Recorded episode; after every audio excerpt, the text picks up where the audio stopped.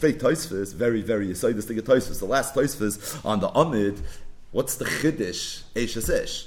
Ein Ishos Lagai. It's a Gemara in Mesechta Sanhedrin Dafnun Beis Amid Beis. The Gemara says that if someone's Mezana with an Eishes Ish, but she's married B'dine B'nei Noyach, he's not considered a Baal Ish. And the reason is because Ein Ishos Lagai, Ein Ishos Lahakim. So Frek Sakasha, what's the Chiddish that this halacha is going to be true even for an Ishes Ish? What kind of Ishes Ish is there when you're dealing with an Akum?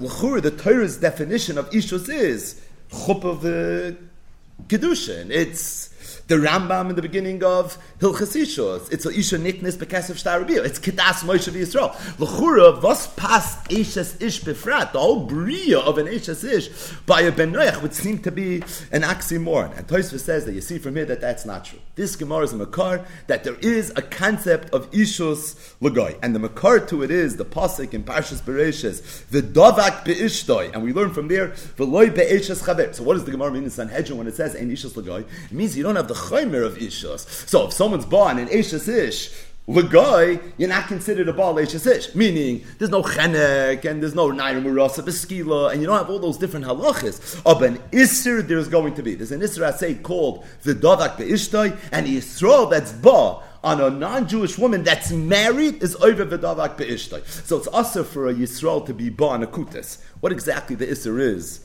is a major discussion. Kanam Poigim boy, not for now. But Hamia, and this is for now, is that within the world of being born kutis, there's a nafkamina whether this kutis, this non-Jewish woman, is married or whether she's not married. Because if she's married, then there's a toisus in kedushin.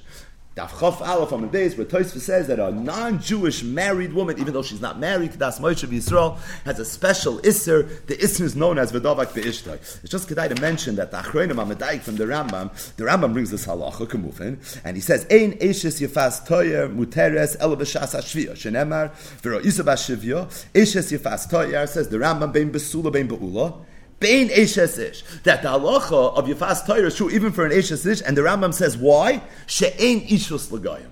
Because there's no Ishus by Goyim. So the Achrayim are all medayik that the Rambam was bothered with Tosfos Kasha. What do you mean Eshes Ish? Ein Ishus by Goyim. The Teretz is that's good for why it's not a problem. If there would have been Ishus, then there wouldn't have been a heter Yifas Toyer. The reason there's no problem Yifas Toyer even by an Ish is Hagufa because ain't Ishos Lagaim. In other words, Toisvis is being medayik the Havamina. From the fact that I need a pasuk to tell me that this Ishes Yifas Toyer, even by an Ishes Ish, that's a raya that on some level there is Ishos by a guy. The Rambam is being medayik to Kamash Malon. He's saying that from the fact that at the end of the day, there is a heter when it comes to an Ishes Ish Yifas Tire. That's a raya that ain't Ishus Lagoyim, but Akoponim from this Rambam, it could be, it's Mavur, not like Toisvis' Grace Chiddush here, tucked away in Kedusha Chafal from the base. It could be there really is no Vedavak Be'ishtoi, because ain't Ishus Lagoyim doesn't just mean you don't have the Chaymer, but ain't Ishus Lagoyim means you don't have any Ishus at all.